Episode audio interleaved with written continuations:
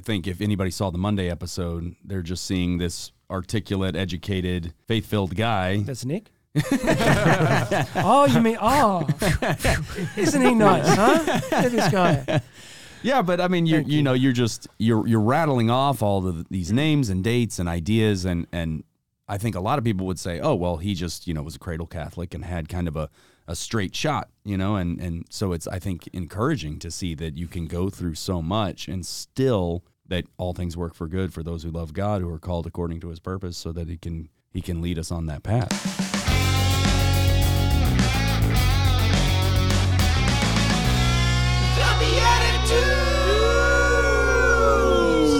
All right, BeatiDudes Nation, welcome back to the fun filled, faith filled Friday bonus episode. We are back. Uh, this is the BeatiDudes. This is a podcast for Christian men seeking to grow in holiness with God and humor with one another.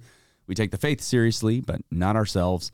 My name is Paul Kolker, and I am joined as always by my co hosts, Nick Besner What's going on, everybody? and Jeffrey Schiefelbein. The BeatiDudes is multinational. Yes. Nations. International. Yes, we, we are branching out uh, to the, the great down under. I heard Mars is getting closer too by the day. So next, your next step is like Interplanetary. interplanetary. All right. Yeah. Yeah, I love it. Well, we're you, that that sultry Australian accent you just heard was uh, none other than Jonathan Doyle, who is back joining us for the bonus episode. Go back and watch the previous one if you missed that, because uh, it is a crash course in all things theology and philosophy uh, and culture. It was it was a rich episode, a lot to drink in. Um, you mentioned in the last episode, though, it was really, really interesting. You mentioned uh, you gave a talk at World Youth Day in Sydney in 2008. Yeah. I was at that World Youth Day. and look how you turned out. Were you, were you at the talk? Uh, well, I can't remember what what exactly because I was there with a high school high school group from my high school. I was in seminary at the time, Yeah. and so I went with them for that. Um, discerned out later and ended up teaching though at that same high school for a little while. But um, we were down there. Do you remember the Stations of the Cross that they did for the like the big event? I think so. Yeah. and the microwaves for the food that they gave out, one of them caught fire during the Stations of the Cross. no, seriously, and the smoke from it Yeah. looked like it was part of the production value of the stations because it was behind where the the crucifixion part was taking place. So the sun was like breaking through. I just didn't know if you were Holy Holy Spirit doesn't waste anything, right? Right, So, exactly, use it. exactly. Well, so what was your your talk there, and then and can you speak to us about kind of what you've been doing down in in Australia? Yeah, so that back back then we were really focused on the sort of high school age group. We were really taking that kind of theology, the body content, and and delivering it. I think back then at a really really good level, and just I think you know young people still are attracted by what is true, good, and beautiful if it's presented in the right way. So we kind of were pretty blessed back then. Karen and I used to do a lot of stuff together, and I, you know, I would do separate stuff for working with the girls. Uh, so I, Karen would do the stuff for the girls. I work with the young men, and it was a great privilege. A lot of great memories uh, over, you know, quite a few years. So yeah, That's- it was awesome. We were very blessed to be able to do it, and uh, you know, I think we're 20 years in now. Wow. And so then that piece that you said you would focus on on working with the young men, that has since blossomed into a, a whole uh, spirituality of, of masculinity. I've had the pleasure, I guess, of speaking at you know a huge number of men's events uh, here and back home. And uh, where do we start? You know, uh, what is it that Henry David Thoreau famously said? You know, the great mass of men lead lives of quiet desperation, and so We do got, it loudly on this podcast. We do it loudly. Still we, we cry out in desperation. So, uh, you know, I think many years ago I read John Milton's Paradise Lost. You know, it's about a bazillion pages, and there's this beautiful image at the start of Paradise Lost where Adam kind of first appears and written in the way that only Milton could do. And it's this incredible vision of, of the masculine archetype and what's possible. So, I think the question for for many men is, you know, approximately how much of your life do you want to spend not being fully who you were created to be? And there's a big life out there. There's a lot of, uh, you know, there's a lot of healing on that journey. But uh, you know, I think there's just God has so much in store for everybody, and I guess it's been a privilege to kind of help men identify some of those blockages and barriers, and and put things in place to try and uh, become who they were created to be.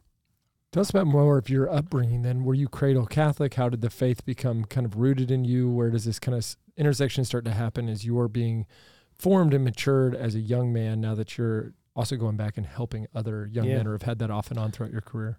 Yeah, so with a background like mine, you kind of do one or two things. You kind of stick a needle in your arm, or you decide to get even. And I, th- I had a particularly traumatic uh, childhood, uh, sexual abuse, a lot of family just trauma and dysfunction. So at a pretty young age, I was, you know, sleeping in parks and ended up in the Salvation Army refuge at around fifteen. And so, yeah, I was like, I was you know, I was a pretty bright kid and, and had a fair bit of drive, but it was a very problematic, difficult uh, journey. Yeah, my father's been dead a long time, but that was a very difficult, uh, challenging relationship that's taken a lot of work. So, yeah, I think most of my journey has been, I don't know, I, many years ago I was in Edmonton Mall in Canada and I walked into this shop and there was this picture of I don't know if you guys remember Marilyn Manson, the Mhm. kind of Yeah. um, you know, I don't, I don't know if you call him a singer, but and there was this poster. It was back in the day when they used to sell posters in these shops, and there was this poster, and it was Marilyn Manson doing something particularly awful. And I was shocked by it. I just happened to be flicking through these posters, and bang, I saw this. And I remember walking outside, sitting down, and I had this. You know, I would say God's spoken to me very few times clearly, like this in my life. But I remember sitting there having this strong sense of God saying very clearly, "This is this is a battle, and you need to decide which side you're on." It was very clear, and uh, and I was sort of edging into a bit of a faith revival at that point, and so I think, you know, that scripture, what what was intended for evil, God has turned for good. So a lot of the trauma, and so you know, I struggled for many years with panic disorder, PTSD, and you know, seasons of depression. And it's been amazing healing, like just uh, over the last X number of years, where you know so much healing has just happened. So I, I like to sort of suggest to people that no matter where you are, you know, that's not where you you have to stay. So Yeah, yeah, what- that's a lot. What an encouragement. I mean, because I think if anybody saw the Monday episode, they're just seeing this articulate, educated, faith filled guy. That's Nick. oh, you mean oh? Isn't he nice, huh? Look at this guy. Yeah, but I mean, you Thank you you. know, you're just you're you're rattling off all of these names and dates and ideas, and and I think a lot of people would say, oh, well, he just you know was a cradle Catholic and had kind of a a straight shot, you know, and and so it's I think encouraging to see that you can go through so much and still that all things work for good for those who love God who are called according to His purpose, so that He can He can lead us on that path. Yeah, there was one experience I had talking to this uh, Catholic psychologist, and, my my views on therapy have actually changed a lot. But I remember this guy saying to me this idea that generations come down in family lines, and he said often in a generation there will be. Um, he called it a hero. I don't mean to say that about myself specifically, but he said a a family system will come down in dysfunction for many, many years, generations, and then somebody will take it in a new direction. He said that person's usually the person that's been damaged mo- most by the system. So I look at my own father, and his father, you know, died in front of him when he was only, I think, 16. And then he was sent to boarding school and kind of brutalized there. And, you know, my father spent his entire life just never overcoming depression and, and, and a lot of trauma. So, so I just decided that I didn't want to perpetuate that. And, you know, I don't want to sound all Pelagian. So, really it's been a huge amount of grace. Karen, my wife's been just absolutely central to that. Like her her love and her stability has been incredible and and uh, you know the the biggest probably single moment of healing was um, in St. Louis in 2017. I've been sharing this story more and more on stage. Is that uh, just before I went on stage for this keynote, and I had eight and a half thousand people in the room, and I still at that time could struggle with panic and with anxiety and which is great. You know, it's God's sense of humor to make you a professional speaker and go and go. Let's give this guy traumatic PTSD, and so he can't breathe on stage. And so uh, I ended up just about to be caught up on stage, and Karen, my wife, said to me, she goes, "Are you nervous?" And I said, "Well, you know, I'm not." And she said, "I said, why do you ask?" And she said, "Well, I'm terrified for you." And I said, "Why?" And she said, "Well, what if you go up there and you have a panic attack or you just can't breathe?" I said, i "Okay, this is not helping." You're right. I was going, I go, what about the, the Genesis archetype of helpmate? This is not helping. And I said, what? And I said, um, it was this really poignant moment. I said, look, if God has brought me this far to put me on that stage, for me to lock up and blow up my career in front of all these people. I said, well, you know, it would be strange and weird, but at this point, there's nothing I can do. Yeah. So I walked up on that stage and something happened. It was kind of the first time in my life where I really could no longer control the room, my emotions, reality itself, and that'd be my strategy, right? So my whole strategy coming from a trauma background was was one of sort of control, right?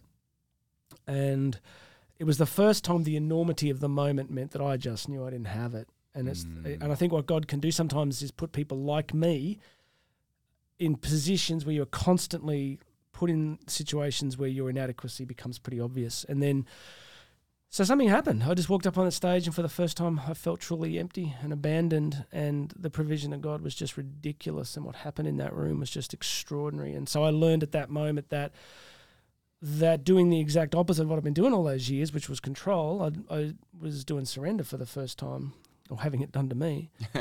and what I've learned is that when you move in that, ridiculous thing happens. And- I said to people in St. Louis that when you surrender at that level, God does not obliterate your personality; He elevates it.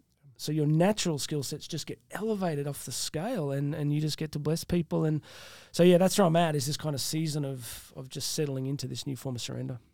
It's rare that men get to hear other men share in that vulnerability and to talk about weakness and to talk about trauma, pain, healing. What has been the receptivity or the reactions or the feedback that you get with these times that you've been able to share or when you've been on podcasts or whatever and people reach out as a result of, of sharing some of your own story? It's funny. You don't actually hear from a lot of people. I, I just trust. I kind of just trust that the Holy Spirit's doing what He needs to do.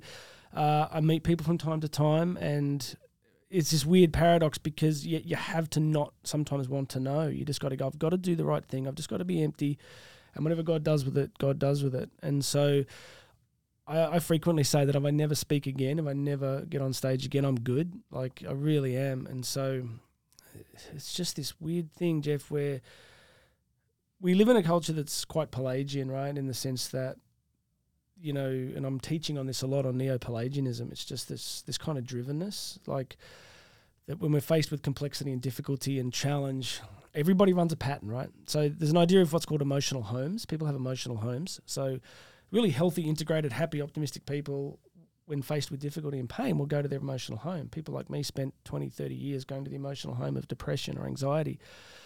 So it's learning to just let get really let go. Like God's either running the show or he's not. Like and just I think everybody runs a strategy. People run strategies. So it can be avoidance strategy. So what men will tend to do is men will run a strategy. So they'll pick one that works. So men will tend to triple down on anything that works, right? So they'll find something that works. It'll be a skill. It'll be uh, an athletic, uh, you know, whatever. They'll, and they'll run that strategy indefinitely. And then eventually time or age or circumstance will strip you of it to some degree. People run avoidance strategies, right? Drugs and alcohol, pornography, internet gaming addiction. They'll find an avoidance strategy.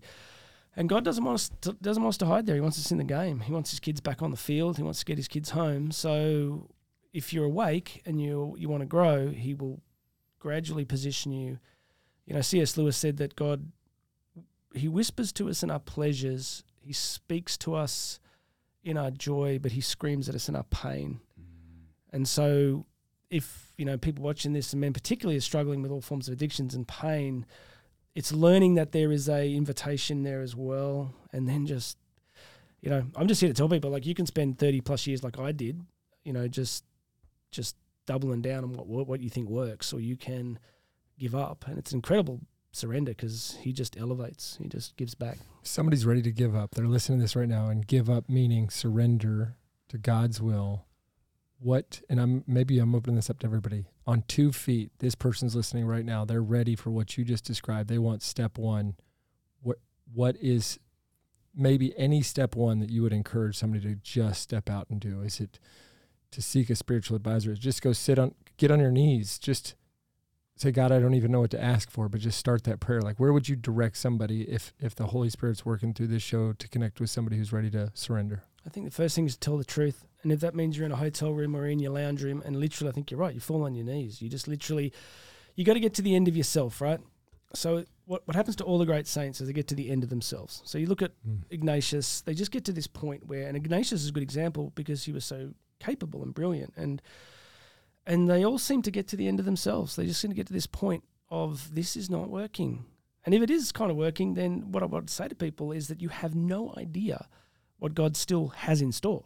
He's never finished writing a story. He just never finishes. So if your life's really good at the moment, well, that's great, but it ain't done. Like you cannot find a scriptural theological basis to say, well, this is as far as God wanted to bring me, and that's it. So, and also, I often talk about God's economy, which is human economy.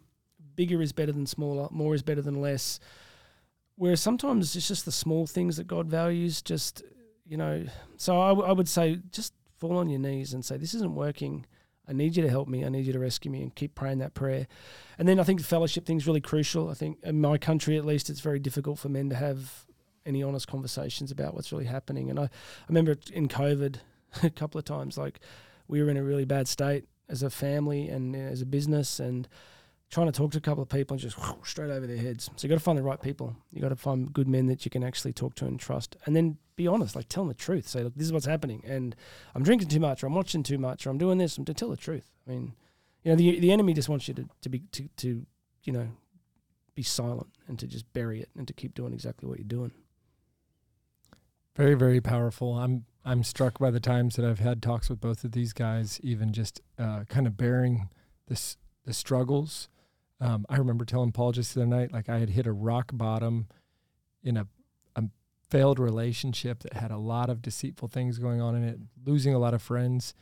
And when I reflect on that, because I thought about this after we talked too, that led me to this place of abandonment in love, meaning just love my friends even if they're going to hurt me, mm. because I'd rather play in that than have to be in this questioning of everybody's intentions. Like, yeah, I've hurt a lot of people since that moment. I've been hurt by a lot of people, and almost that that's an irrelevant scorecard because what if I just love my friends? Yeah. And it's been really, really joyful. Like kind of to the point of you would think this optimism is is you know fuel injected by something, mm. but I think that's like the love that's fuel injected. Yeah, I mean, That's good. Well, and then something that comes to mind as you guys are talking is uh, I listened to the Bible in a Year podcast, and I remember multiple times Father Mike Schmitz would say, uh, we can either let suffering make us better or make us bitter. Mm. And that's something I've tried to hold on to because you know, there are so many things like you were saying with the somebody betraying you or, or a relationship that you thought was good and then of course is not and yeah and so what do you what do you do with that because ultimately somehow in, in God's providence and not that he directly wills those moments but he wills our freedom obviously and and then also we're just living a broken world and so what do, what do we do with that? Do we respond with the openness to grace to say, "All right, God, where where where are you in this, and where do you want it to take me?" Amen. Well, my friend, thank you for being here from the other side of the pond. Yeah. I guess while you're here, you can go do some frogs. parish and school work, but um, getting on a plane for the BeatiDudes for an entire day is uh, admirable. Yeah, great to be here. I've really enjoyed it, and I and, and, it's the finest table I've seen in a while. As I mentioned, it's beautiful. It's good that's to be That's right, here. That's right. We're gonna start selling tiny tables. Uh, it's gonna be our first swag. There's a number on your screen. You can donate for a larger table, right? or a smaller one if you give enough money. Yeah. we'll take it either way. Awesome. Jonathan, uh, how do people get in touch with you if they're listening yeah, to the show? The simplest way is just the website, jonathandoyle.co.co. jonathandoyle.co. I'll tell you, brother, we have enjoyed this so much. I've learned a lot about um, not just – the anthropology piece of this, but also just how to be a better Australian. So, amen. It's been great. I really appreciate it. And I yeah. love what you guys are doing, and I just want to see it grow. So, uh, yeah, thanks for having me. Thank you. Yeah, well, I feel like this episode was going off like a frog in a sock. there it is. All right. Well, thank you guys for tuning in this uh, this Friday uh, or whenever you're watching. And uh, until next time, we will see, see you in the, the Eucharist. Eucharist. God bless. Thanks for tuning in. If you'd like to join us at our undersized table, subscribe to the video version of the show on YouTube by typing at, that's the symbol at, so shift and two on your keyboard, at the underscore BeatiDudes on YouTube. We'll see you there. This podcast is part of the Spoke Street Network. For more great podcasts, visit spokestreet.com.